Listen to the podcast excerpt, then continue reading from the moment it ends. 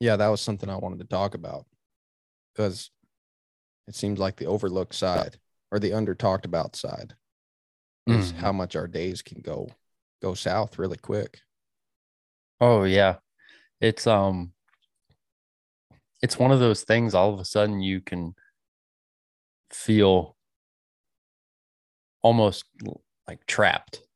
Mm-hmm. Like you do one thing wrong and then you do something else wrong.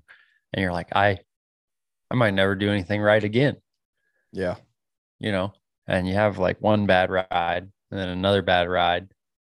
And then you're sitting there thinking, man, do I even need to pull this third horse out right now? Like, I think me just being around a horse probably doing more harm than good, you know? And there's, it's just a mental toughness you've got to develop, I think. And I'm always trying to get better at it because being mentally tough is really, really hard. To me, it's way, way easier to, you know, we were talking about the physical aspect last time, but the mental aspect, especially if you're going to ride horses all day, every day, um, you got to have some fortitude about you because, kind of like anything, to get to a high level, you're going to fail way more than you're going to succeed. And sometimes failing hurts um, mentally, emotionally, and physically sometimes if you're dealing with horses. So um, you got to be able to roll with the punches, but obviously it's easier to say that sitting in front of a mic than it is to do that at you know three o'clock on a weekday, and you got three more horses to ride, and nothing's been going your way that day. Yeah. Yeah, you can't give up on yourself mm-hmm. because sometimes it feels like there's something pushing you to feel that way. There's something that wants you to just quit. But it seems like the product of allowing your mind to run loose and let you think that way about yourself. That's something probably in the past two or three weeks. I've had a couple clients that have come and either they're picking up their horse or they're learning a little something, hanging out for the day.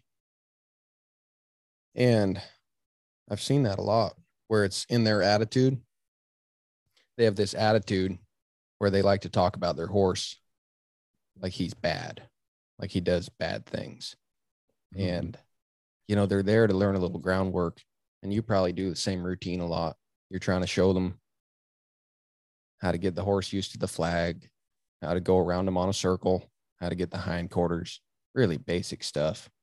And so often, while they're doing that and just trying to learn that, their attitude is really the opposite of how we're learning to be.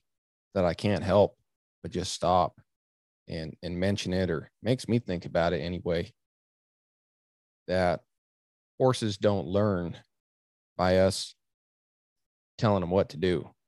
And they don't learn from us doing more and more reps of it either. They learn to do the right thing when we stop and we reward them doing the right thing.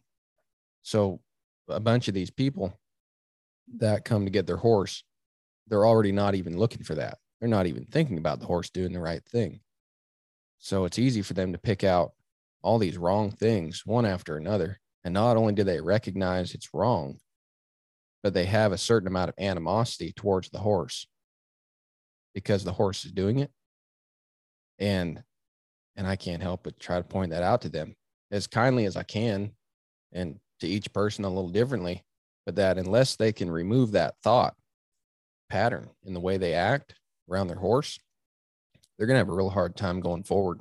And especially if they brought their horse because it's been bucking them off or jacking around with them and all these things that they describe that don't sound pleasant, it's just going to be doing them in three or four weeks unless they can learn to not take it so personal.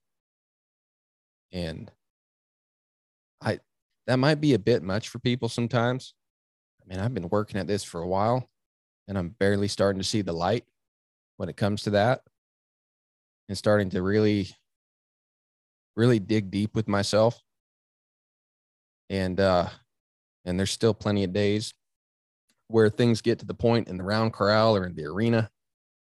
And I have to, I have to go put the halter back on the horse, tie him up, and go get a glass of water, go catch the next horse and start brushing him because I know that I have, I've started back down the spiral and it's not going to get any better. And, you know, knock on wood, I'd like to think that I won't go down the spiral in the future. I can go put the horse away before I do, but I've I've spent a lot of time up till pretty recently here starting out with high ambitions and probably doing some good and then getting to a point where the horse is mentally blocked and then i i read it like he's an asshole that isn't listening to me and then i take him for a walk down down the dark pathway you know and then mm-hmm. by the time i do get to put him away it's like we're down at the at the mud bog it's no good and and try to not take that path to see that there's only one road ahead of me because that's all I'm capable of. It's not the road I want. So we'll just quit traveling for now till we have more options, till I'm level headed and I can do something constructive. Yeah. Yeah.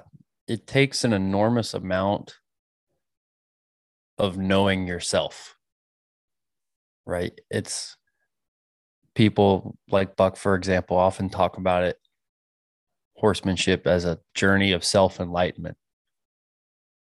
So the two things, you know, where it kind of plays in from what you just said. One, you have that client who's all who's going in there saying, okay, this horse is going to be bad. Or the one that gets me all the time uh, is, oh, is this a type of horse that likes to test you? I hear that a lot from people. Like, is this horse going to test me? Or my horse likes to test me um like you said you have to not take it so so personal. But you also have to have the self-awareness that well this is on me you know because obviously the the horse people people sometimes have a hard time thinking this. And honestly I do too. I'm trying to get better at it but it's just how we're wired to think. People think horses or cattle or dogs, what they have an agenda, right? And they just, um, you know, anthropomorphize these animals to the point where they feel like the horses are scheming against them, right? And and when, like we were talking about, you're working a bunch of horses in a day, and nothing's going right, man, it can feel like someone's out there stacking the deck against you and maybe it is the horses you know? And obviously that's not what's happening but that's just how we're wired to think on some level and you've got to learn to grow and get past that. Um, but then the other thing like you said when you're riding you have to have the self-awareness that i've kind of reached my capacity or i'm at a place where we've gotten some good stuff done. And if I walk away right now, we will we will be in the positive, right? We'll be in the black after all this. And if I keep going and you know, try to go through good to get to great, it it's only sure to nosedive. And you know, part of it is just doing that enough to where you uh you learn that that's going to happen and learn where that is.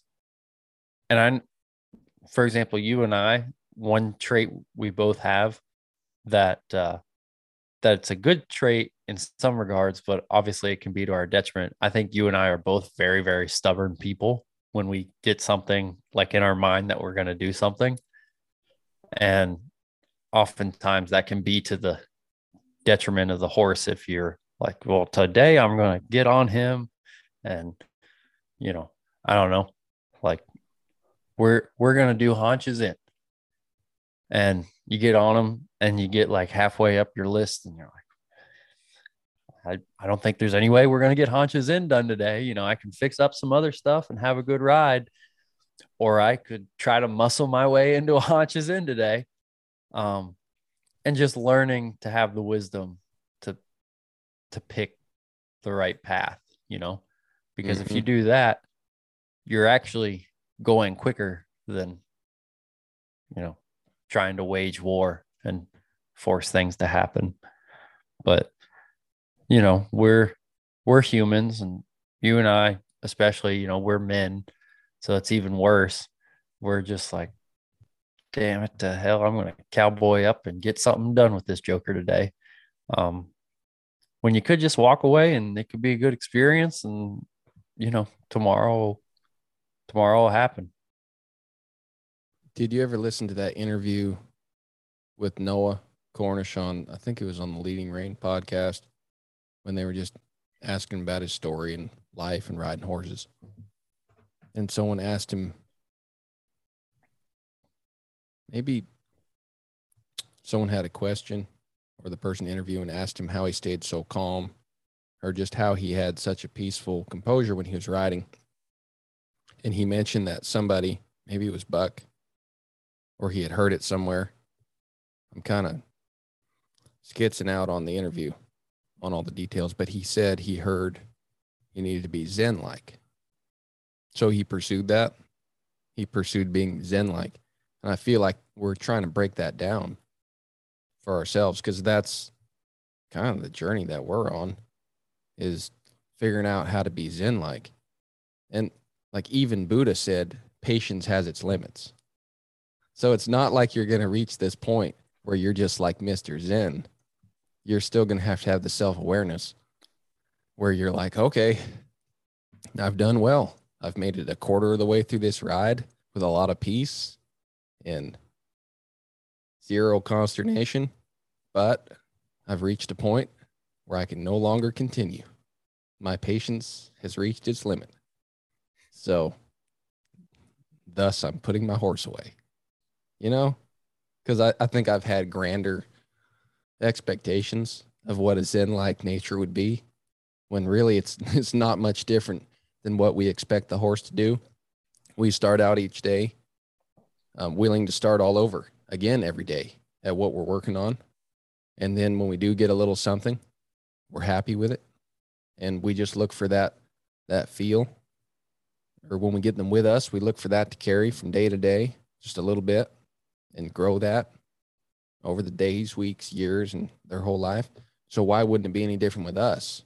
And becoming peaceful, becoming centered, that we're just going to see glimpse of that at times. And then hopefully build that into minutes, maybe hours. Maybe it's once a week. Pretty soon, you know, you could grow that to be somebody who, yeah, someone might look at and say, wow, that guy, he's Zen like he's not perfect and he has his limits, but his limits have gotten stronger. His patience has gotten stronger. And um, it's almost like that Zen that you pursue to have while you're riding your horse or working with people is like an aspect of your character and it just needs nurture and growth and you you can't expect it to be a facet that'll just be there as a constant that you just count on. Oh, well, I've reached a Zen state, my horsemanship. I don't have to worry anymore. No, you have to, you have to nurture that thing and always be working on it. None of us are above that. Yeah, yeah, exactly. I mean, uh, and that's that's another thing too. I don't know about you, but that almost like contributes to me being hard on myself um, and and having that negative attitude is seeing people who are kind of farther along than me and like this isn't against them but you see them and everything just seems so composed everything seems so together and it's like why can't you just be like so and so you know where you have like you feel sometimes like you're like an untamed tiger or something like that. and um, you know, you what you're doing there is you're taking for granted um that those people are also human and they've one probably put an incredible amount of work in to get to that point and two still have things that they are struggling with right mm-hmm. um especially you know as like a as a young man like when i first started getting into this people who were really really good with horses um and i saw that and i knew that was something i wanted to be like it was easy to almost kind of deify them a little bit make them greater than what they were and i still all those people have an enormous amount of respect for and really uh really have an admiration for what they've achieved. But i understand that they're also human and it's not a necessarily a standard you should judge yourself by right? Because mm-hmm. it's it's your own personal enlightenment. It's not oh i just have to be more enlightened than so and so and then i'll be good right? Because that's that's probably one of the most unenlightened sentences you can talk like you can say. Yeah. Um but yeah, you definitely, like you said, you just you start and and having that wisdom to to nurture it and walk away on a good note and then just let it grow and let that capacity for zen grow that's that seems like the blueprint to me and it has worked i'm definitely a lot more patient than i was in the past but man, I feel like I have a long way to go. Yeah, me too. But like you just said, that comparing character growth person to person, it, it's not apples to apples. You it's pointless to compare yourself. And I don't know about you, but I know that a reoccurring thing in my childhood and young adult life has been hearing that. Don't compare yourself. Um, but it always just seemed like somebody was trying to uh, force a mindset into me or trying to tell me to not compare myself. That was about as deep as I thought it was. I always felt in a in another life, I felt like that was loser talk. Yeah. I was like, yeah, that person doesn't want to be compared because they don't have a a winning mindset now granted that's that's from like a sports heavy background you know yeah and and you're absolutely right like you can't compare yourself yeah well, we just people. have such different uh physiological makeups different yeah, backgrounds exactly. childhoods we have mm-hmm. different potentials even like we don't even know our potentials sometimes and so if you see someone who's great at something they could have put a ton of effort into it or it might come a little easier for them and then you could mm-hmm. see someone who's really not doing well at something and they're working pretty hard and you think gosh that guy why does he even still keep doing this? Or but like you don't know how much progress he's made or is about to make or he might have a bear to wrestle with in his mind. And you know that doesn't mean it's an excuse or or a pat on the back for anybody but it's just something to think about and i think when you recognize that then you realize you don't really need to think about other people. You don't really need to get too deep about then trying to size up the comparison the comparison battles between you and other people. Just just work on yourself. Focus on mm-hmm. what's going on. Not like in a selfish way. You want to be there for your friends and stuff, but with comparison, just that's where I was going with that. Is I feel like I heard that a lot growing up and just felt like I was being groomed to be holier than the hour, just to have this good mindset. Don't compare yourself. When really, and maybe it was, and maybe it wasn't meant that way, but it was really true because mm-hmm. it's not healthy. That leads right into the that Dunning Kruger effect. How you can get so tangled up in that.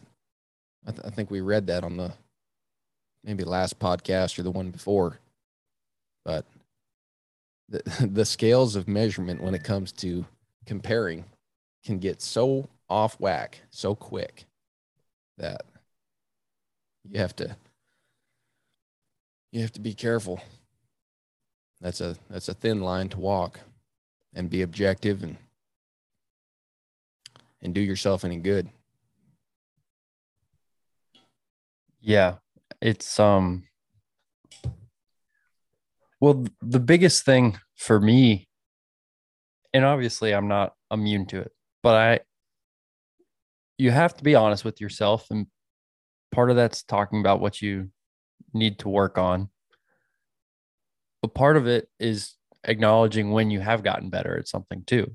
And something I think I've gotten way better at because I was really bad about it um, probably in the last five years, something I think I've gotten way better about is not comparing myself near as much. I still do it. We're all human.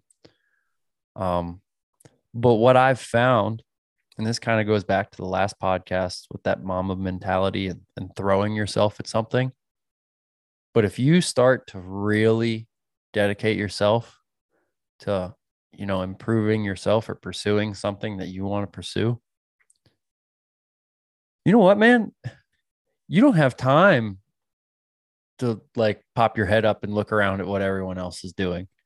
You, you know, you and I might catch up and you're like, oh, did you hear so and so did that? And it's like, oh, that's awesome, man. But but you don't have the same like thought process of, oh, I need to, you know, I need to do that or I need to do that. Cause you're like, oh, well, that's great. And I'm happy for them. And uh, hopefully they're on their own journey, just like I'm on my journey. Mhm. Um, but right now, man, I, I got my head in the trenches and I really don't have like any sort of extra bandwidth to dedicate to thinking about how I ought to be like so and so. yeah Um, and that's a good feeling, you know. Um, it's hard to be busy and it's hard to be working on yourself all the time. But that is one of the comforts that comes with that devotion is you can see other people succeeding and it doesn't bother you near as much. Or at least it doesn't bother me. I don't know if that rings true for everybody, but it's like, man, that it's almost like one of those we're talking about old sayings that people like you hear and you're like, ah, kind of whatever, but there's some truth to it. Um, like everyone's a winner if you do your best. And obviously, I I'm of the mindset when it comes to competitions, there are winners and losers and and things like that. Like winning and losing is a part of life. It's more how you respond to it than you know never losing. But if you've ever lost at something, but you know you did everything that was within your power to like lay out the best performance or lay out, you know, just the best whatever you had to offer, that's it, it's still very satisfying. You're like, you know what? I I went a hundred percent. And if I look back in time and thought about it, you know, maybe I'd have changed this or tweaked that, but I gave it everything I had in the moment. mm-hmm. And that's there's something about that that's deeply satisfying. Um, regardless of winning or losing. It's like, no, I dedicated myself to something and I threw myself at it and I gave it all I had. And, you know, if given the opportunity next time, I might do something different. But that, that to me, that's a good feeling, you know, um, to fully give a hundred percent of whatever you're trying to accomplish. And like I said, if you do that, you get less worried about where everyone else is finishing in the race, right? Because you're like, man, I just that's what I had. Um and and part of that is just being honest with yourself and being willing. You have to be willing to be measured and found wanting, right? Because that so many people are afraid to be measured, right? because um, if you do that, you might find out you're not the person your ego thought you were. Yeah.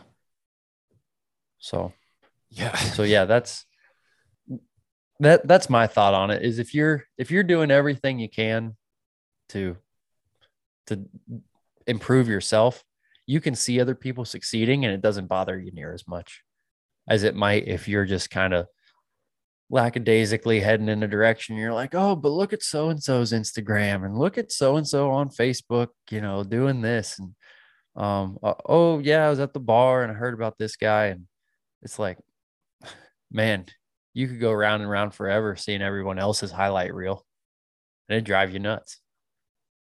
Yeah. Yeah. I, I was being measured on something today and it was not horse related. And I came up wanting a lot. And it's so hard to take. Like you just, you don't want to just sit down in your pit and just accept that you've dug a big hole for yourself and and start learning from it. But there's a part of you that wants to just start clambering, start trying to find something to hold up and say, well, well, I do this pretty good and I do that pretty good. And that's that's a jagged pill to swallow for me. I can totally relate to that. Um, but on the other hand, we're talking about horses, and I definitely get more value out of the outcome of my day, whether things went to plan or not, knowing that I've given my all. And then, even after a bad day, if I've done everything I could have, made plans to do more tomorrow, then I I can look up and across and see my friend do something that's great and just be happy for him. Because rather than it being a comparison or being jealous of him, maybe the great thing that happened to him today will happen to me tomorrow or next week or next year. But if I'm working towards good things and I'm giving all I've got, then having some examples of someone else receiving good things is really just a it's something to to look at and look forward to and be happy for them. And maybe use that as a goal use that as an example.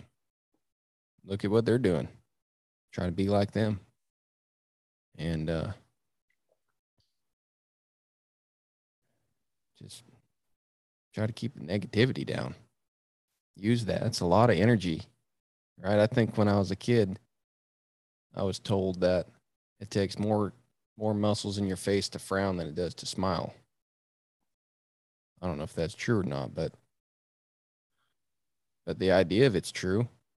Like if you know how it is, mm-hmm. we were talking about our tempers. So when you're like good and tempered, like to where you're like, you know what, I bet I could go in that bar and clean them out. You know, they'll be yeah. eating gravel by the end of the night. I mean, that's a lot of energy, but it seems easy. Kind of seems fun almost.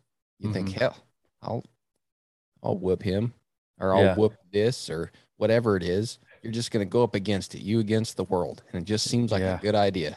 You but, feel the dark side flowing through yeah, the you. dark side seems like it has so much power. Yeah, that's exactly. Like, that's, that's like Star Wars. That like, that's exactly. I think of Star Wars every time I start losing my temper because I feel like I just have, yeah, like especially so with horses. It's like throw off the rules. Just, yeah, here's the power, and you do whatever you want, and there's yeah. no accountability. Exactly. Yeah, it's just like I am. I am ready to, you know, absolutely just let loose, right? Um, and then, and then obviously you wait and think about it. But it, it's one of those things where you've got to, you have to tote the line, you know, because you can't, at least with horses and, and honestly with anything, people make the mistake of thinking the opposite of losing your temper is being super passive all the time right and that's that's almost as as bad um, especially as bad with horses because they'll, um, you know, start to uh, start to get outside of the lines of where you want them to be. But you know, in in pursuit of anything, really, Um, I don't know about you, but um, it it's super like you talk about that hole, like you're in a hole. And for me, neither of these are good options, but it always seems like the two options I'm faced with are like, well, you can either, you know, get mad and start sticking up yourself and say, wait, well, but, well, but, da da da da. Um, or the other thing that happens to me is you just like you just want to curl up in a ball and like not like you feel just awful about yourself and you're like i just don't want to do anything. I just want to sit in a dark room and and never come out again or something. Because you just like you know you you think so little of yourself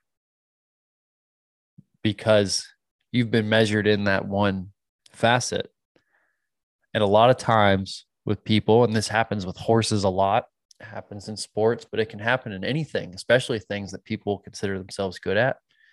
If you're measured and you're found wanting, people view that as their entire self worth, as opposed to just that one thing. Right.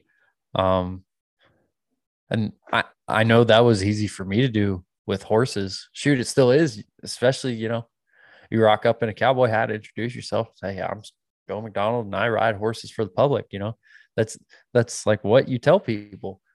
So it's easy when you have something go wrong. It's like, well, you know, I guess I'm a lot less than I thought I was.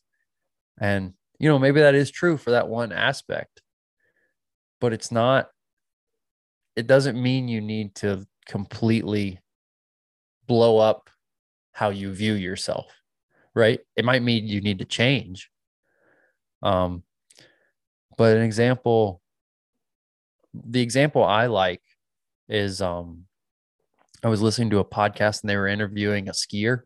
He was an Olympic ski racer and he had been to three Olympics and he was he's planning on going to his fourth one, hopefully. Um, but he's in his like mid mid 30s now, so that's kind of older for a ski racer. Um, and he went to the first Olympics when he was like maybe 19 or 20. And he he said, Yeah, the first two Olympics, um, I didn't perform as well. And then the last one, I actually did really well. I won a gold medal. And they're like, Oh, what's the biggest change? And he's like, Well, obviously I practice more and stuff like that, but I really didn't change all that much. Um, but when I was young and just skiing all the time, you know, flying to New Zealand to ski in the summer and stuff like that. Um, I I would think to myself, my sense of identity was I'm so and so, um, the ski racer, you know, and he said since then he he got married and, and had a kid and in between the second and the third Olympics, and uh, he started looking at it. He's like, no, I'm so and so, and uh, something that I do is I'm a ski racer. It's what I do for a living, but it doesn't define me as a person. And he said once once he had that perspective, it was so much easier for him to like go out and ski and enjoy it and uh and practice and improve. And it was just because he wasn't putting his entire self-worth on his ability to do something like one thing um, because it's not healthy. And, you know, it's funny you were talking about being measured in something non horse related. Whatever you might like put all your self worth into, it can change. Like it can change in a snap of fingers because someone told you you were bad at something. You're like, well, I'm bad at this. So now I'm just, I'm worthless piece of crap or whatever. So, yeah, th- those are usually the two things that either hit me. You either get super defensive and let the the tiger start coming out, or you just get super down on yourself and you're like, mm. you're, you know, get all that negative self talk going, and um, obviously you don't want to respond either of those ways, but it's really tough because we're all human, and that for whatever reason we're wired to kind of think that way more so or less depending on the person. Yeah. Yeah, you can take that that right to the bank. What he said. And Yeah. apply that definitely to what we do, but I'm sure anything out there. Yeah. Yeah, it's I know for me, like having a meaningful conversation with myself is important and being honest with myself. It's easy to to think about it between you and someone else or someone else coming to you and finding you wanting. But to then take that to yourself and not go down either of those routes you were talking about, either being self-loathing or you know just beating yourself up or getting mad but to but sit down with yourself check in and just apply that information and and be honest with yourself um, is huge. I know for me that i struggle with that with being honest with myself. I, I want to know i want to know something good. I want a good statistic on myself so I can give myself a little pat on the back and say, yeah, that's pretty good. Let's get a little better rather than being honest and just saying, hmm, well, that was terrible. What, what do I need to do to get better? Or better yet, you know, who do I need to ask? Uh, I was just listening to someone talk about that the other day, and they weren't in the horse industry. They were talking about failure leads to questions and questions lead to answers and those answers lead to some improvement and then your improvement you know is going to be practice and throughout that practice you're going to have failure and and then back over again. And that as you progress on the journey of course your failure will probably look different but it'll be just as important. So keeping that in mind as you go along that the cycle will continue. To me that that really spells out why you have those ups and downs and you have the highs and lows because you're going to have new information you're going to be able to use it but it's only going to go so far before you outgrow yourself. And you can't go balanced. You can't go as a balanced person. You have to be willing to to step out. And then you have to be willing to fall be willing to make a mistake and then learn from it and then put yourself out there again. But you can't you can't have it all glassy and smooth. You won't go anywhere. You'll just be just be bland. Just a bland person. And um i like that. That all kind of that all kind of tied together. And to me that's that conversation. That kind of stuff haunts me when i heard noah say oh i i, uh, I heard you needed to be zen like and and i've been working at it. And to me this conversation this is breaking down some of the things we go through trying to reach something pretty simple. Just be an even keel to work with a horse. There's a lot more that goes into it than just being a certain way. You can't just be a certain way. You need help and you need honesty with yourself and honesty from your friends and mentors Yeah, absolutely. That'd be nice if someone could just look you in the eye and be like, well, just, uh, you know, just don't get so emotional about it and keep moving. You're like, oh, okay. Yeah, I wish we I had like thought of that. computer program that could just take that in assimilate Mhm. the information say Yeah. good deal buddy ready to go Yeah. Fire Well, back up, or you get the little barcode that goes across and says it's updating. Not quite. yeah. Hold on just a minute. I'm going to put the Zen program in here and we'll That'd be be a good go. meme. That'd be a good meme. You could have like a guy at a clinic who's just been found wanting, and he's over there crying on the rail, and then it could just say updating. He's Yeah. he's got a poor internet connection, so it'll be a while, but Yeah. he's just Well, processing he's gonna get and updating. get it lined out. yeah, I mean it's like working with horses, man. I don't know how you feel about it, but I I've always felt this way. At least the way we work with horses, um, following kind of the method that Ray Hunt and Buck Brannaman um, have developed. A lot of these things are simple, but they're not easy. You know, there's a big difference between something being simple and something being easy. So, yeah, there's that's a lot of things in life.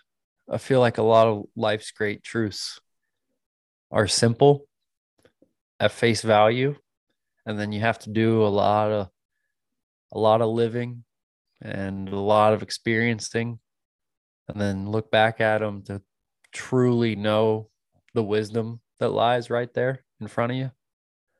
Um, because people say things over and over again for a reason. It's not just a coincidence. There is some truth to it, but especially when you're young, you can you can just uh hear hear like an adult say something uh that sounds really simple and you're like, "Oh, well, well duh." And you know, you just don't have enough experience yet to realize how difficult that simple thing is. Mm-hmm. Yeah. Yeah, I had a moment this afternoon. I've got these two ponies here that I'm working with for somebody, and they're kind of funny. They're they're just you know little ponies, and I don't really think much of them. And I was riding one of them out this afternoon. Yeah, no, like I don't mean, you know, I just it, it doesn't seem like a big deal to me as far Mhm. as it's not like. Anyway, Yeah. I like the ponies, but anyway, You you don't have some some bronc stomper out there or some some big nasty thing, you know, yeah, that that's ready to eat your lunch if you don't do everything just right.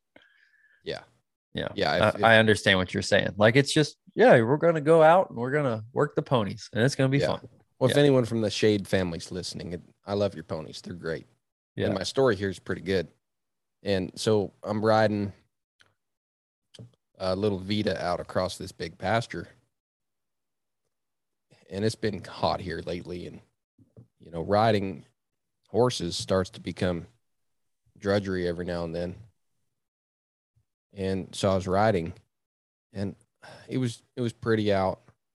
And this little pony, I don't know if you've ridden a lot of ponies, but there's a certain feel to a pony they're just they got little legs and they're stout and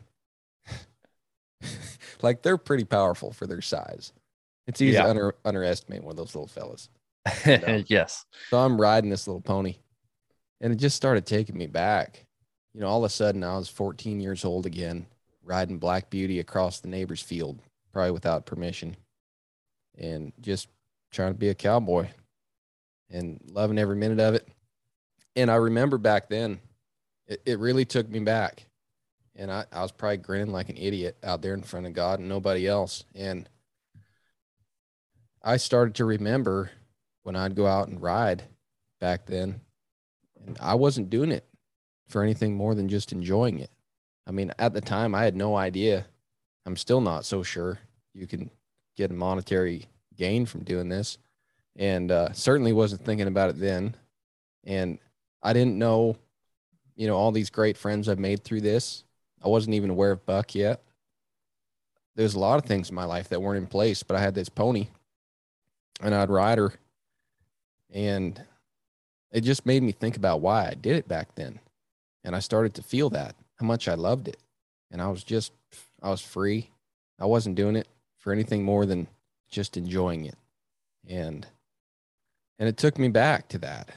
And, and I, I do feel that now still, but it gets lost sometimes in the hustle and bustle. You start thinking about, you know, the next clients or your horses, or you think about how behind you get on riding different horses or what it is you're trying to learn or you know it the list could go on all the things that we can fill our brains with and sometimes you're out there riding and you totally miss i could totally miss the point of why i started doing this and um and then i knew we were doing a podcast tonight. So i tried to store that thought away because i wanted to ask you like was there a time where it became definitive for you in realizing that you had made your your avocation your vocation? Or maybe it happened vice versa. Maybe um, it was a vocation that became an avocation. But either way was there a definitive time when you realized you had paired the two and you're doing something that you really love and, and it's also your life. do it every day. Yeah. Yeah. I mean, I feel like I have a lot of those moments. Um, probably the most recent one for me was uh was this past Monday. So it was Fourth of July. It was a holiday, and um, and Kaylee was off, so I wasn't, you know, I like a lot of people, I wasn't gonna really have a day of work on Monday. So I I, I like fed all the horses, took care of that, um, and but I was kind of trying to treat it like a holiday, especially because I'd worked all weekend.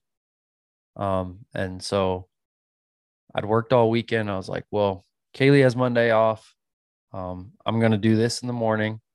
I'm going to ride my horse in the morning and I'm going to spend the afternoon with her. And then we'll go and go to a cookout with some friends, and, you know, watch the fireworks and stuff and do 4th of July.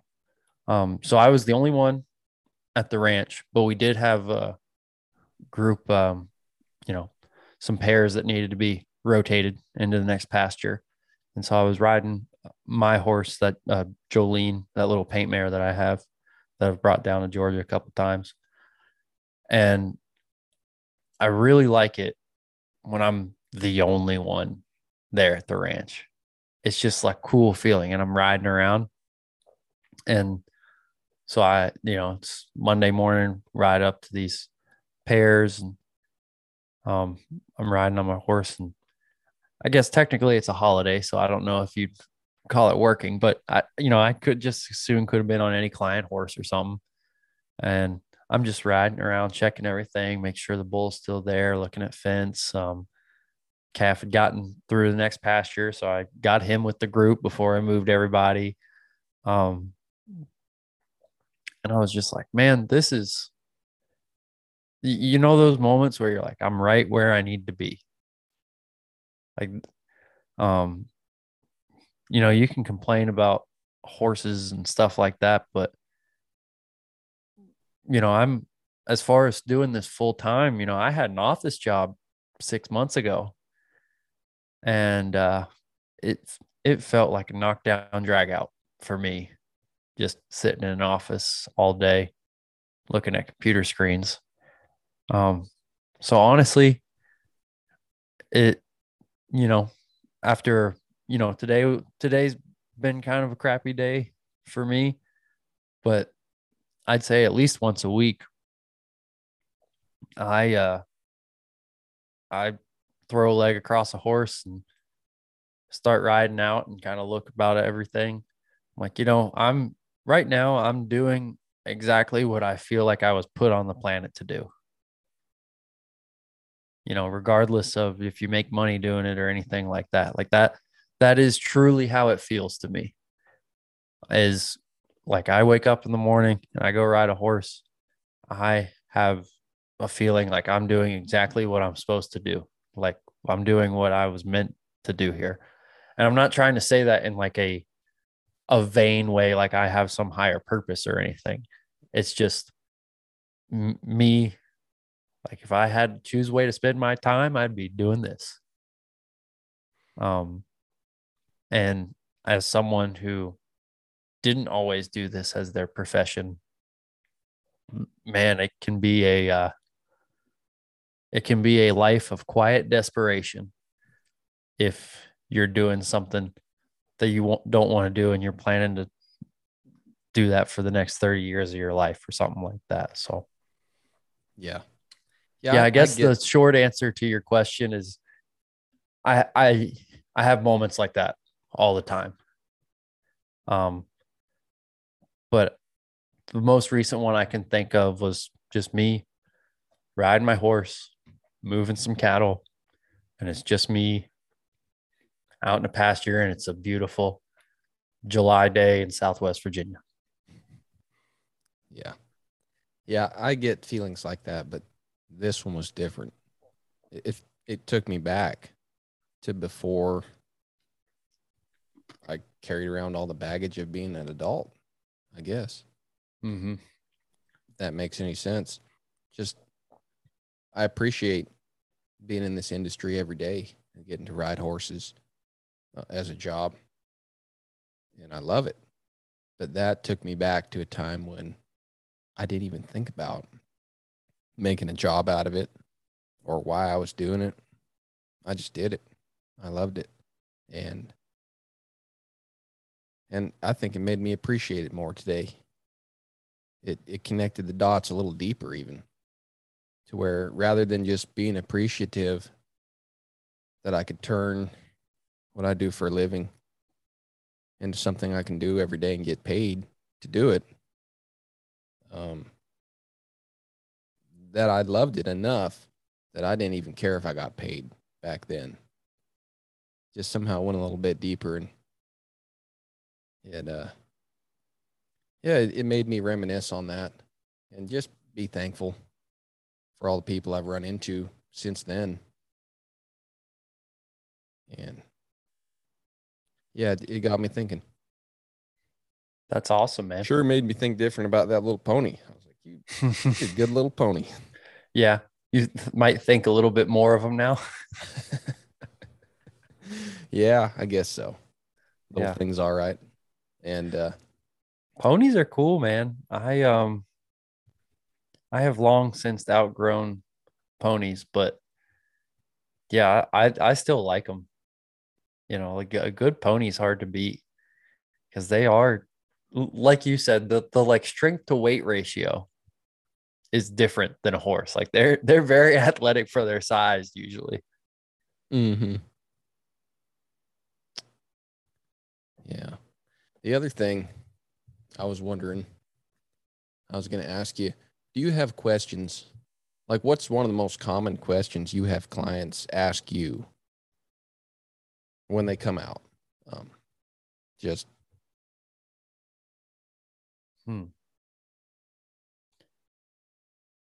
Like in regards, I mean, pro- yeah, I, probably I the left most you pretty broad, I guess. Um, yeah, probably probably the most to- common. Yeah, when they're asking you, because we not only is being a horse trainer a little different than your average person you run across, Mm-hmm. but then we're also, you know, working inside of a kind of a subculture Mm-hmm. niche community of people pursuing this style of horsemanship. So I feel like there's always questions that come along with that where people are trying to get to know you or why you do it this way. Yeah. Um in regards to that, a lot of people just want to know like all the other horses I have in for training, you know, and what their story is. I found that too. Yeah. They're like um yeah, when when- if someone will come for a lesson or just like checking on their horse or something, um oftentimes the two things they're most interested in are what the other horses in my corral are and what all the stuff I have in my tack room is.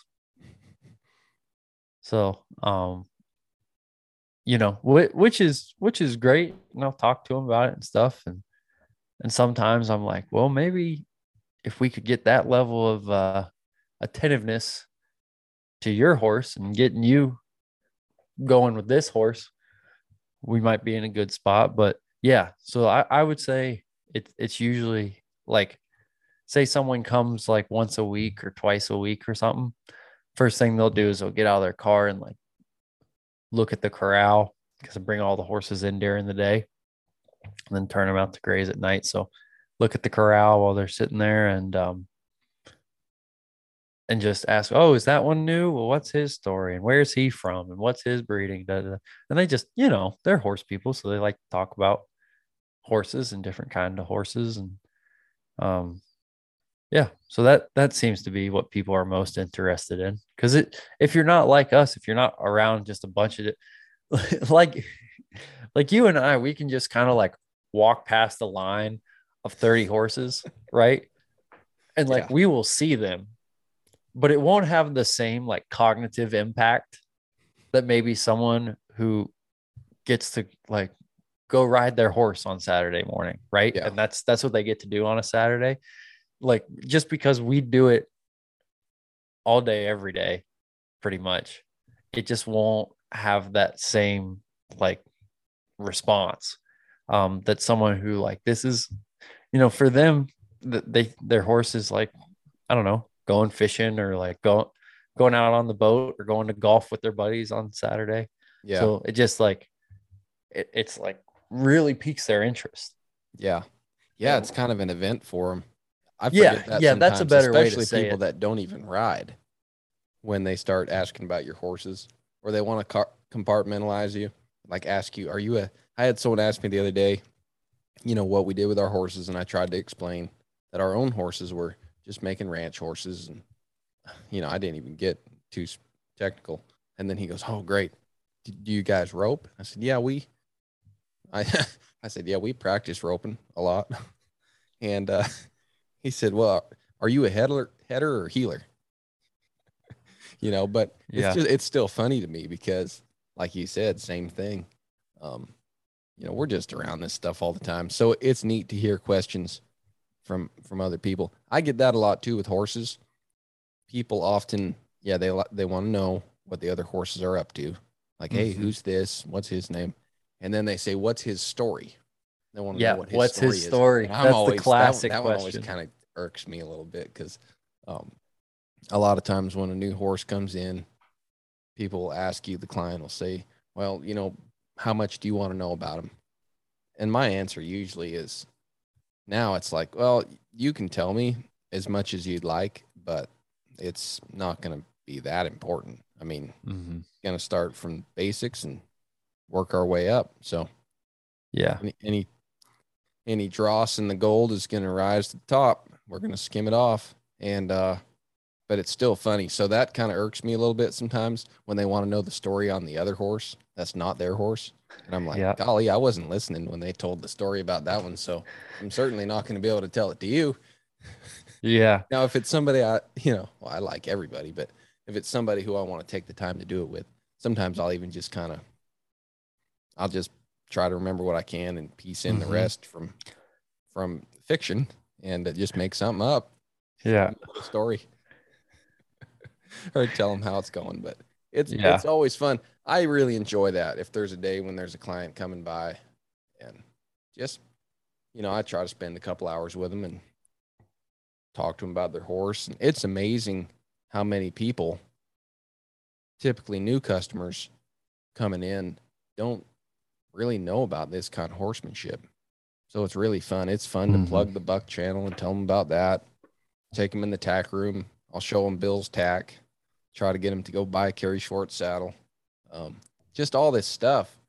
There's so many things where it um it's stuff they haven't heard before or haven't seen and you can tell you can see it in their eyes it's like they're at the at the museum or something and they're learning history that they never were taught or seeing some artifact they've never never even knew existed yeah I, I have a field day with people when they come out and just get to see their horse learn a little something and i get a kick out of that yeah well you got a good tack room for that education yeah we do yeah We do.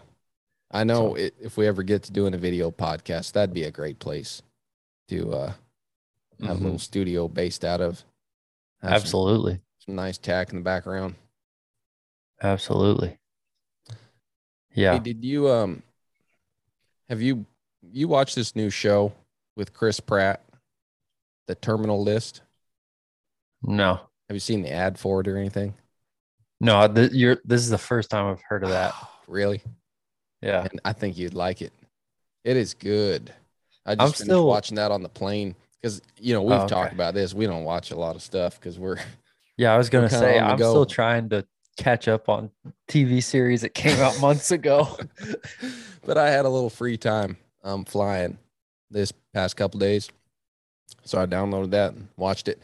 That's something I've actually been waiting for that to come out because I got wind of that and I like Chris Pratt and um and it's a cool it's a cool um show. It's based off of some novels by Jack Carr. He was a Navy SEAL and it's oh man, it's every bit great. You'd you'd love it. I'd highly man. recommend it. What's the name? The Terminal List. Terminal List. Well, check it out. What What's the platform? So he's a Navy SEAL commander. No, I mean like where is it streaming? Oh, Like if I wanted to to watch it, what what service would I need or whatever? Amazon, Amazon Prime. Okay, I think you can find it on there. gotcha. Good to know. Yeah. Yeah, I'm I'm sure I'll figure out the the details in, in good time if I sit down and watch it. Terminal Yeah, if- List. If you watch it. Yeah. I'm Um, still the one uh speaking of Star Wars, the show I'm trying to get through right now is the new Obi-Wan Kenobi show Oh, really? on Disney Plus. Yeah. Cuz I'm kind of a big nerd. But you know, as as you probably know, I mean, July this is kind of like peak busyness for the horse business, so been running around just riding horses and you know, finding ways to fill my free time up um outside working and stuff and haven't gotten to sit down and watch most of it but what uh here's a question for you. If you had to pick like all time a tv show or tv series what's Mm, your favorite How can you pick one? Is my rhetorical question. Okay, I will attempt to answer that. I here I- i'll reframe the question to make it in hopes to make it a little easier but it might make it a little more difficult give me your mount rushmore of tv series that you've watched okay so you get All right. four All right. Fair enough. Oh man. So here's one. I don't know if many people out there will know it. If any of my siblings are listening to this, they will know it. It's called Due South.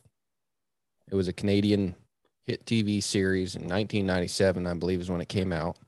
Um, the lead character was played by Paul Gross, Canadian actor, and he played a Canadian Mountie who came to Chicago on the trail of the killers of his father and remained as a liaison attached with the consulate there.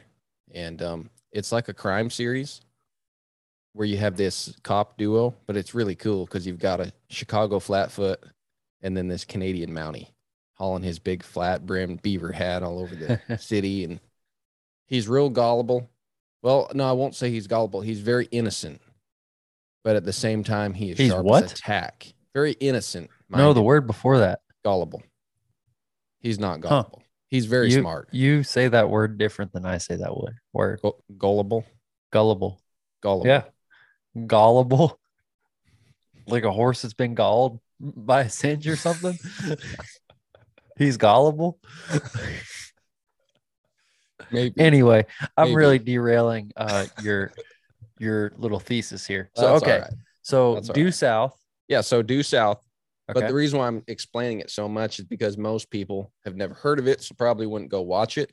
sure I highly recommend it and very Okay. family friendly, but it's riveting. It's great. So Okay. due south is right up there. Um, next on the list, I, I'm gonna throw Bonanza in there because Bonanza was pretty, pretty important in Mhm. my childhood development. I really love that. I was thinking about Bonanza today because I was thinking, you know, it would have been a cool podcast is if uh, Joe Cartwright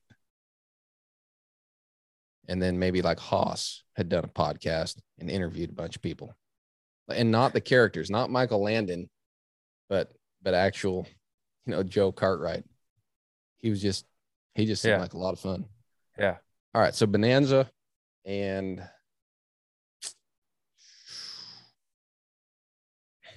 I'm not going to say Walker Texas Ranger, but when I was little, like now it's kind of hard not to watch that and cringe. You know, you're right right I Norris is great. you i know, watched it when i was little his too. own right. yeah But yeah, yeah, yeah. It I was just in Texas the other day and I'm riding along with Tim Ryan and we're going through the Dallas Fort Worth area. And I just told him, I said, you know, it's funny. Every time I drive here, you can see Dallas off in the distance and you're driving along.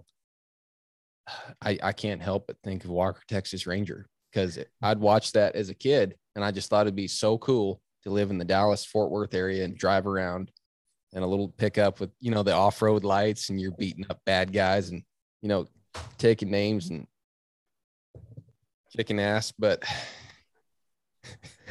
it's it's i mean there's no walker i love and i asked tim tim thought that was funny but i guess they had actually filmed that out near where he lived but. Now i won't throw that in i'm gonna throw it in there so i can get this over with so bonanza walker okay. due south. And then um hey, did you ever watch Archer or Arrow? you know, if you watched Archer too. Yeah, I've seen was a pretty both. Good show. I've seen both. Yeah.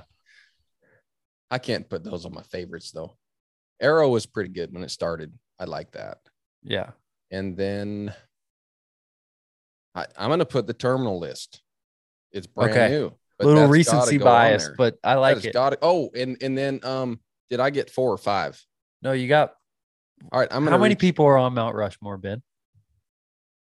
four. Yeah. Can you name actual Mount Rushmore? Okay, you've got George Washington, Yeah. Teddy Rose. There might not be an order, but you have George Washington, Teddy Roosevelt, Yep. Abraham Lincoln, Yep. and hold on, Thomas Jefferson. Yep. Okay. We're good. So, but I was yeah, trying so to see four in order. people. And I could get the order, but we won't. We don't need to do that right now. No, no, that's it. We're trying to talk about television, not Okay. founding fathers. So so let's go with due south, Bonanza, and then we're gonna throw in there um, this new show, the Terminal Line, and Terminal then List. I'm gonna throw in there Justified. Damn. Okay. Yeah. Did I, did I steal that from you? Okay. All right. So naturally, four. I'm gonna do my list now, but you steal you stole t- two from me because I was gonna do Bonanza and Justified. um, well, why the hell are we friends, Joe? We I have don't know. nothing in common. I know. um, okay, and then Walker Texas Ranger is like an honorable mention. It is. Okay, I got you. And if I was going to honorable mention anything else, I enjoyed Longmire, but I feel like that's a little cliche. I mean, it was a great show. Um, Yeah. But but it wasn't really deep. Like we're like Justified had some nuance. Well, maybe for me because again, it's show. like the it's like the cowboy thing, right? Like we're Right. again, we're not lawmen or anything, but Longmire kind of an easy pick because cowboys and Indians and all that. But where Justified is a little outside of our wheelhouse. I mean, I was born in Virginia, and you are from near Appalachia. Yeah, I was gonna say So, like, Justified's a little too close to home for That's me. close for you. Yeah. Where for me, I feel like that's not close to home. Mhm. Um, so that's what made it a little more special. There was Yeah. stuff that I didn't realize went on. Yeah, uh, the majority of like, I guess you'd say like the hillbilly type stuff that happens in Justified. Um, yeah, most of that I could probably f- find relatives or family friends that have been involved in something similar. like it, it, it was a little too real for me when I was watching it, um, being from Southern Appalachia, but that's that's part of the reason I liked it too. Do you guys make your own apple pie? No, Do I need to be careful if you ever offer me some apple pie? just depends how our relationship goes, I guess. You know, come to think of it, if if remember that movie Killing Them Softly? If we were Hmm. rating movies too, I would have I to. haven't. That's another podcast. Yeah, that's another podcast. All right, keep going. I don't want to interrupt you. Oh, I was just gonna say, um, oh, I can't remember what I was gonna say. So okay, so you got your Mount Rushmore. That's a good Mount Rushmore. Okay. Um, You know, in America, we all have the same Mount Rushmore. So it's okay to, to borrow a couple TV shows. no, no, we. Well, no, no, no. We all have the same four presidents on Mount Rushmore. I I know what you're saying, but We're stuck with that. I I'm not going to copy your Mount Rushmore. Okay. because we're in the podcast game now, so we need content. And it's bad content for me to just copy what the co-host, my co-host is saying. we need good content, We need good quality, content, quality content. quality. So I'm going to lay down some Okay. quality content with this Mount Rushmore. All right. of TV roll it shows. Okay. So I'm gonna get I'm gonna get the comedy out of the way. Okay. Um have you ever seen the show Community? No, but I've heard of it. Okay. You'd like it. So it's really funny. It's a it's a comedy based in a community college. And it's it's a great show. Absolutely love it. Um so community. You took Bonanza from me because Bonanza was definitely going to be on my Mount Rushmore. So I am just going to mention that Bonanza was also a very formative show for me, um, mainly because it was like my dad's favorite show growing up. So naturally, when I was growing up, we watched a ton of it. Um, my name was Joe, so I got called Little Joe a lot growing up.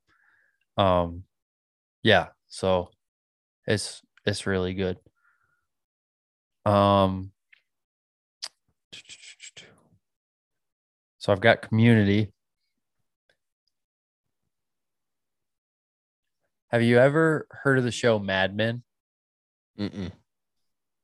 Okay, so Mad Men is like a really popular show, probably in like the late 2000s, early 2010s.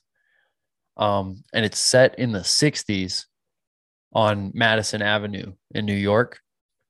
And it's about these guys who they're called madmen because they work on Madison Avenue and they're in advertising. And that's basically their job is they come up like they come up with all these iconic advertising things for like Coca-Cola and like Lucky Strike cigarettes and like all these things, you know, in the 60s, how like Americana was kind of being formed and like commercial America was being created because there was this big post-war boom. Um, so anyway, that's a really good show. Um, so I'd have to put Mad Men on the list for sure. Um,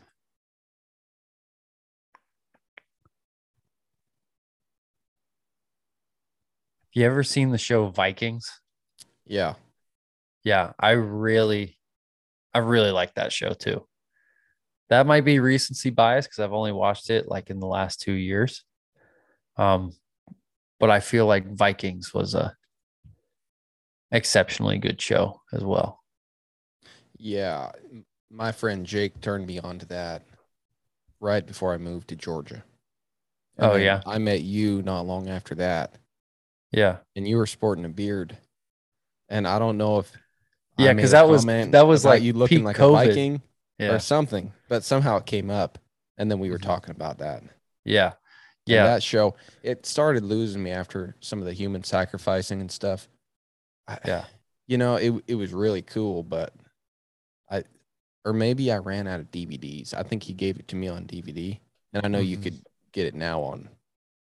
I think it's on Amazon. platforms. Yeah, Too. Yeah. I, I might pick that back up. We'll see.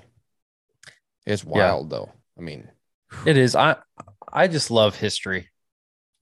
Um, I just absolutely love history. So it's uh well, like and especially Scandinavia yeah, during that age, it's so awesome. yeah. But yeah, the way they did that wasn't that a was that a History Channel show? Yeah. it was just done very well. Like you Mhm. could tell they did a lot for accuracy and really authentic history. and Yeah. less for just the actors and Yeah. showing that off. So it really made it it's a pretty visceral show. Yeah. Yeah. Yeah, it's it's accurate in that it is um pretty close like it's very close to what the epics say happened. Um but also the epics are called the epics, not a textbook, right? Exactly. Um, but but no, it's yeah, it's a it's a good show, and I think the guy who plays Ragnar Lothbrok, I, I can't remember his name, but I think he's an exceptional actor. yeah. And um, you know, kind of a throwback to what we were talking about like last podcast with Genghis Khan. Like that's another guy who you imagine sitting down and having dinner with Ragnar Lothbrok. You know, someone with just that much charisma and that much of a leader. Um, just being around someone like that would be super interesting. Yeah. All right. So you Um, got three. Three. Yeah. Okay, so I've got like a comedy, and then I've kind of got like two historical dramas. So I need to think about where to go from here. And this is going to be bad pos- podcasting, but I'm going to look on my phone real quick because I can just look at my Netflix account and see. Oh, that's fine.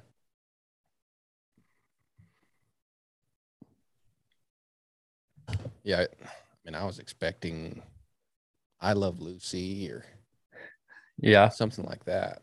yeah, You need a nice, nice fluffy show. yeah.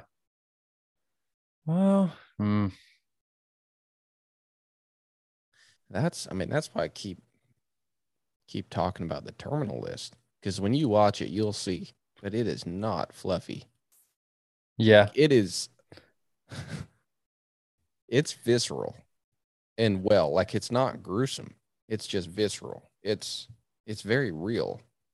yeah, My understanding they had a lot of Navy SEALs on set. I know Jack Carr was on set and some other Mhm. guys, and they made sure everything they did was accurate, was real stuff SEALs would do in the field or yeah.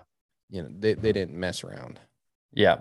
Okay. I've right. I've got it. And this is this is recency bias, but I've really thought about it. And then I've got an honorable mention as well. Okay. Um, but my last one would probably be uh Peaky Blinders. Oh yeah. Yeah. No, hand Like like if you've ever watched have so have you seen Peaky Blinders? yeah, I haven't seen the new season. me either. Yeah. Um that's I I'm gonna watch that after I finish That's an Obi-Wan excellent Kenobi. show. Um, but yeah, Peaky Peaky Blinders. Man, yeah, like now you probably understand why my hair is the way it is. I picked Vikings and Peaky Blinders. Oh, did you? Like, gotta have gotta have shaved shaved sides of your head, man. Yeah. but um, no, I did not. I had this haircut prior to watching either of those shows. But Yeah, anyway, that's an that's an excellent show. Peaky Blinders is really good. And that the main actor in that is exceptional. Yeah. Um, you know what's funny about that show though is like, I so I I, just discovered it like last fall and sat down and watched it.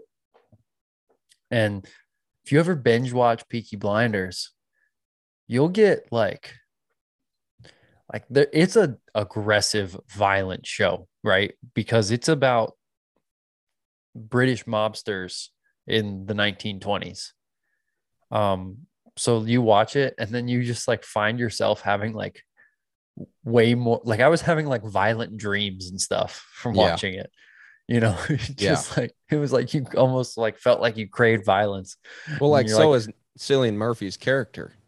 yeah Like in the movie, he's having those violent dreams. yeah all the time. exactly but World some- War One, and oh man, yeah, Yeah, and World War One. I, mean, all all war is bad, right? yeah, Like I think that's pretty universally accepted.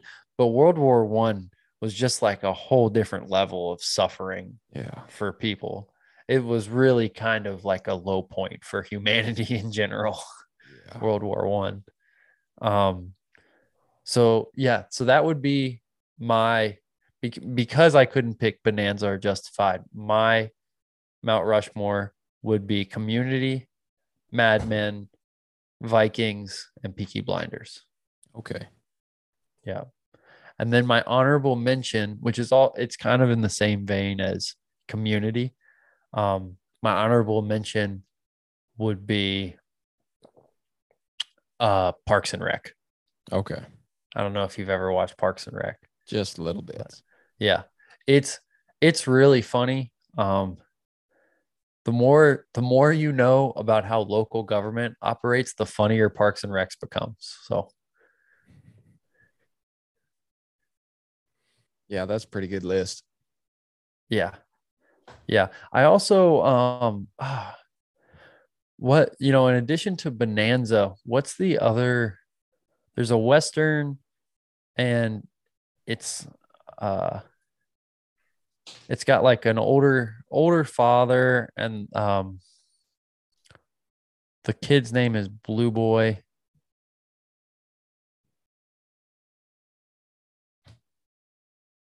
Uh, Um, oh, the High Chaparral. oh yeah, So yeah. That's a great show. I I love that show. That has one of the most iconic um intros. or, Yes. you know, music Yeah. soundtracks. Yeah. Yeah. So if we're if we're just doing westerns, um, TV or movies, probably right after Bonanza, I would put the High Chaparral Yeah. because the High Chaparral is darn good, and I'd Oh, it, hands down.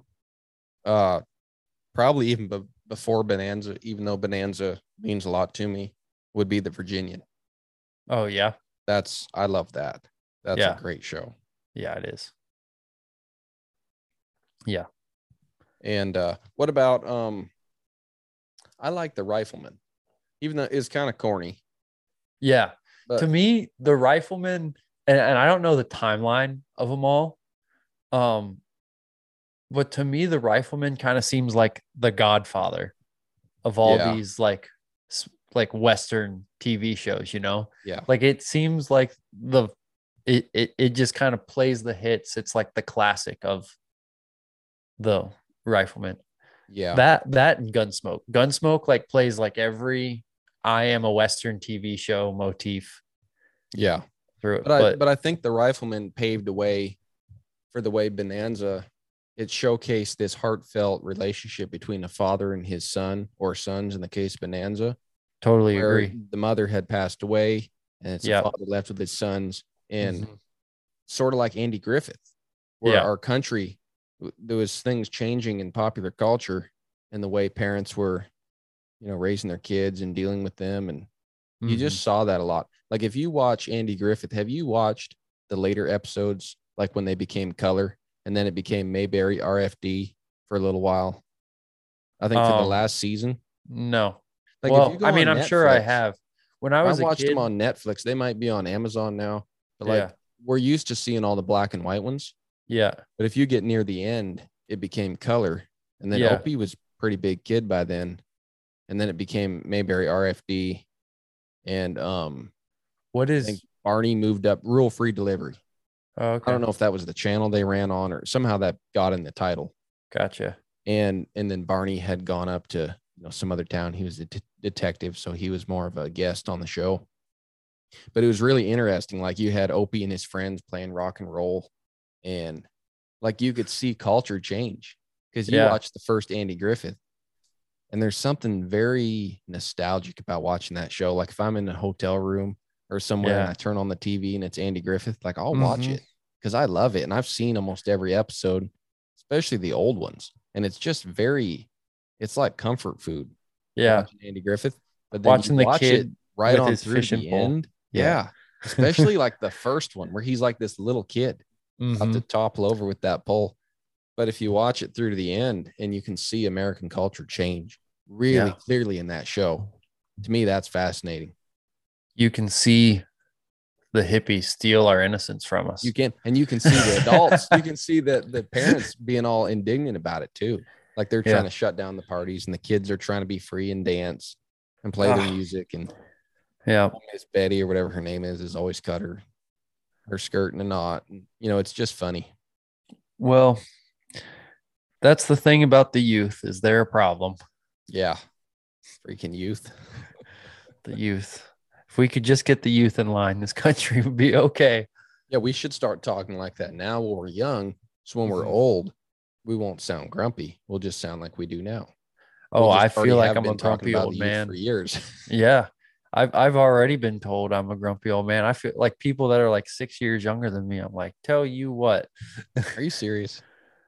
I don't, Um, you, you're not one of the people I know that I think of as grumpy at all. no, I I I definitely have a grumpy old man side to me.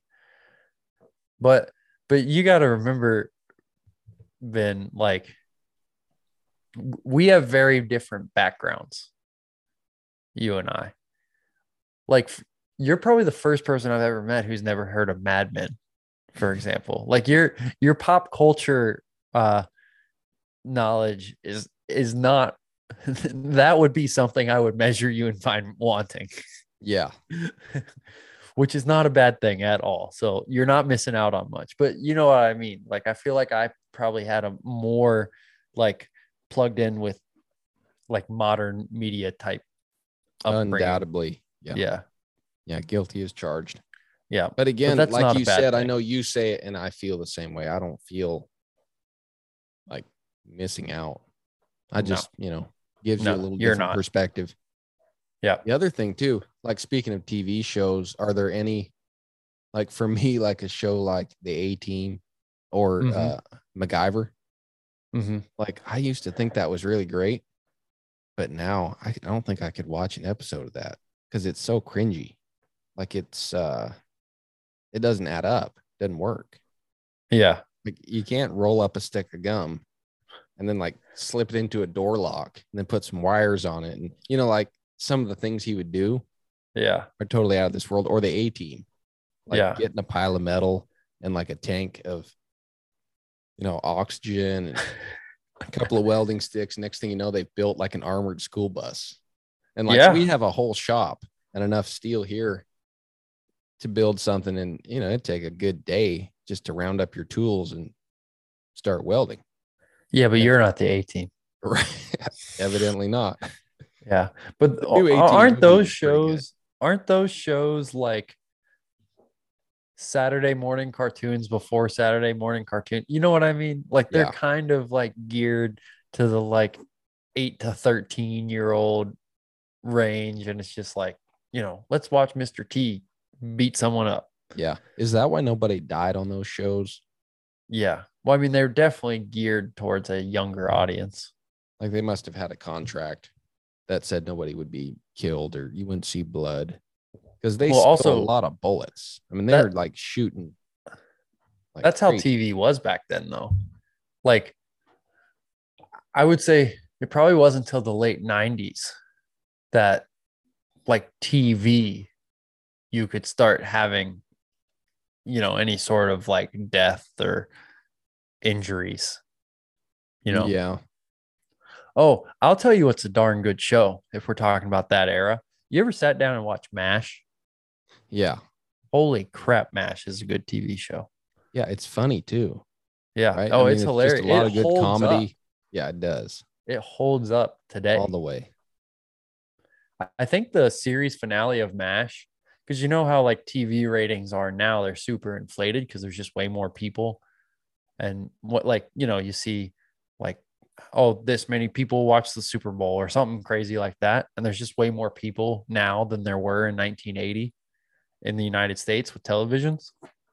But I think the series finale of MASH, which was like in the 80s sometime, uh, it's still in like the top 10 most watched th- events ever in the United States, Wow. which for the time is insane. Yeah, that's that's a good run. Yeah. Yep. Well, anyway, so that man. was, that was they were in the Korean War. yeah. Gosh, I think. Yeah. Yeah. I think you're right. Yeah. So Yeah. cool, man. Well, that well, stuff went on for a while, but yeah. yeah. Well, there you go. this- We, we can have some more Mount Rushmores in the future because like that's always Mount a, Rushmore idea. that's a good thought exercise. I um I'm sure if some people listening to this will like know I'm stealing it from a lot of other places, but it's it's not uncommon in you know podcasts or you know who does it the most is like uh morning talk shows for uh like sports and stuff. Like who's who's on your Mount Rushmore of NFL quarterbacks or something like that. They do that all that, that especially this time of year when the only thing going on is baseball and there's not a lot of sports to report on, they'll just get like some talking heads up there and be like, well, this is why I think Tom Brady is better than so and so. And this is why, you know, Kobe Bryant could actually beat Michael Jordan one, you know, and they just like, like tee up all these hypo- hypotheticals to waste time for these guys. Um, but yeah, that's where like the Mount Rushmore thing comes from. But Yeah, I don't we're- watch we're a gonna- lot of that. Yeah, me, I'm so pretty out of the loop on sports, Yeah, yeah, me neither. Um, especially the you know commentating or anything like that. yeah, I um, I would watch it as a kid, like like a middle schooler waiting for the bus, Mhm. I just have like ESPN on as like background noise. Um, and they'd be doing that junk all the time. Yeah. But yeah, looking back now, that I'm sure I could have been doing something more constructive with my time. But you know, when you're 12 years old, all you're trying to do is just watch stuff that rots your brain. Yeah. Yeah. No, I like it. It keeps it short, sweet, to the point. You only have to pick four. Mm-hmm. But it's funny, by the time you pick four, then you wish you could add more to that. Yeah. There's yeah lot it's a good it's a good number to where you don't have to completely pigeonhole uh, your opinion but you have to give value to every pick yeah. Yeah. So cool man well i'm about ready to call it a night but i think that was a that was a good discussion tonight made me Yeah. feel a whole lot better Yeah. Kind of tied the day together. Yeah, exactly. Exactly. Just being able to, I mean, and that's kind of what this is all about at the end of the day is just kind of being able to commune with like minded people and kind of get those exchange of ideas out there. Because, um, you know, you and I are friends and we talk a lot and stuff, but we probably wouldn't sit down and, and have a conversation with this much intention if we didn't Yeah. have this podcast. So it's, it's good Yeah. like you said, you need you need friends to uh to keep you honest and help help keep you on the move. Yeah. Well, four down and 996 more to go. 9,996 more to go. And we'll be good at this. Yeah. So, next time we'll do our uh, Mount Rushmore of on the move episodes. yeah, sounds good. All right, brother. Good night. Sounds good, man. All right, take care, bud. Bye, everyone.